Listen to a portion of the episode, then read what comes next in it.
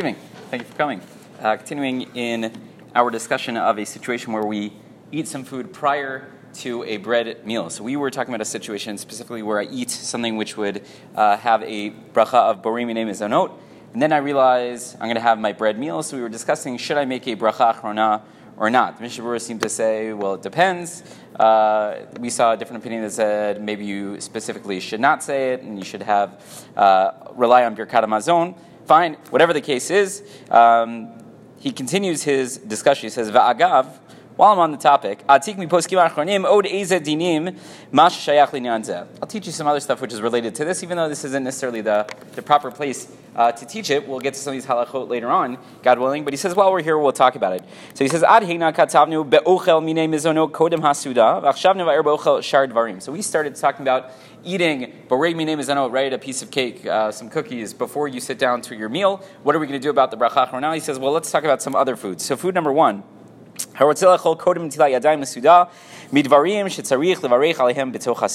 you want to eat a certain type of food before your bread meal, and it's specifically the type of food that you would have to make a separate bracha even within the bread meal itself. Now, what would be an example of such a food? He says, kegon peirot, for example, fruits. So we will get to this I'm sure we will have very lively discussions, but it seems like if, even if you're in the context of a meal where bread was consumed, and in general we assume bread covers all the foods that you're going to eat, that is not going to be true when it comes to fruits. Fruits are going to require their own bracha. So he says, let's say I want to eat fruit before my bread meal.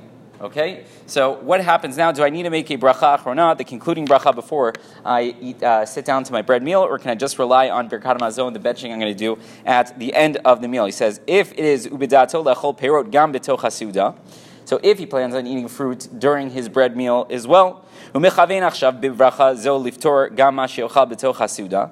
have in mind that the fruits that I'm eating now prior to my meal I'm going to, this bracha that I'm making now should cover the fruits that I'm going to eat within the context of the meal. So in kein, have hakol etzorech suda. So we would consider all of that to be part of the meal experience. The ein tzarich levarich. You would not need to say bracha achrona after you eat the fruits before you start your bread meal, and instead uh, your birkat hamazon will cover you. Right? The birkat hamazon yiftor hakol kimo excuse me, hakol, kimo mash patar mash ochel betoch hasuda. Just like it would cover any of the foods that you're going to eat within the meal, right? That's what Birkat Hamazon does. It covers everything else. V'imelo, but if he does not, meaning he does not plan on eating fruit later, or he didn't eat fruit later within the context of the meal, so v'imlo yochal pero betoch hasuda tzarich levarech bracha achrona alehem. Then you would have to make a separate bracha achrona before you sat down at your meal, meaning don't rely on the benching that you're going to do at the end of the meal. Dekevan shachlan kodem asuda, since you ate them prior to the meal, in shayachin l'suda klal. So then they are considered completely uh, ancillary to the meal that you're going to eat. Right? In the first case, we said you plan on eating more fruit later, so you're thinking now bracha that I make now is going to cover the fruit that I eat later. So we say, well, that's connected enough to the meal. Your benching will be fine. No need to make a bracha achrona in between. But he says if you're not going to eat fruit later, or you didn't eat fruit later, so it turns out the fruit that you ate initially were just separate to the meal, and therefore a bracha would be uh, a bracha achrona would be required. He says uh, sorry, lost my place. Even if you didn't, before you went ahead and you washed your hands, you would actually have to go ahead and make the bracha achrona during the meal. Now that's different than what we saw by the Borei Minei Mezonot, because there we said ideally maybe you should make a bracha achrona depending on which opinion it was, right? But if you didn't, so then you could rely on the benching. Here we're saying, no, don't even rely on the benching. If you remember in the middle of the meal, I ate some fruits, I made a bracha. I never made a bracha achrona. I don't plan on eating any fruit during this meal, so you should make the bracha achrona right there in the middle of the meal. Isn't that strange? But that's what he says.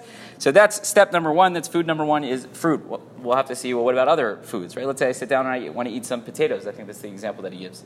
So potatoes are going to be covered. They don't need a separate bracha within the context of the meal. So if I eat my potatoes before my meal, like all of us do, so would I need a separate bracha achrona before I start that meal or not? You will have to keep coming back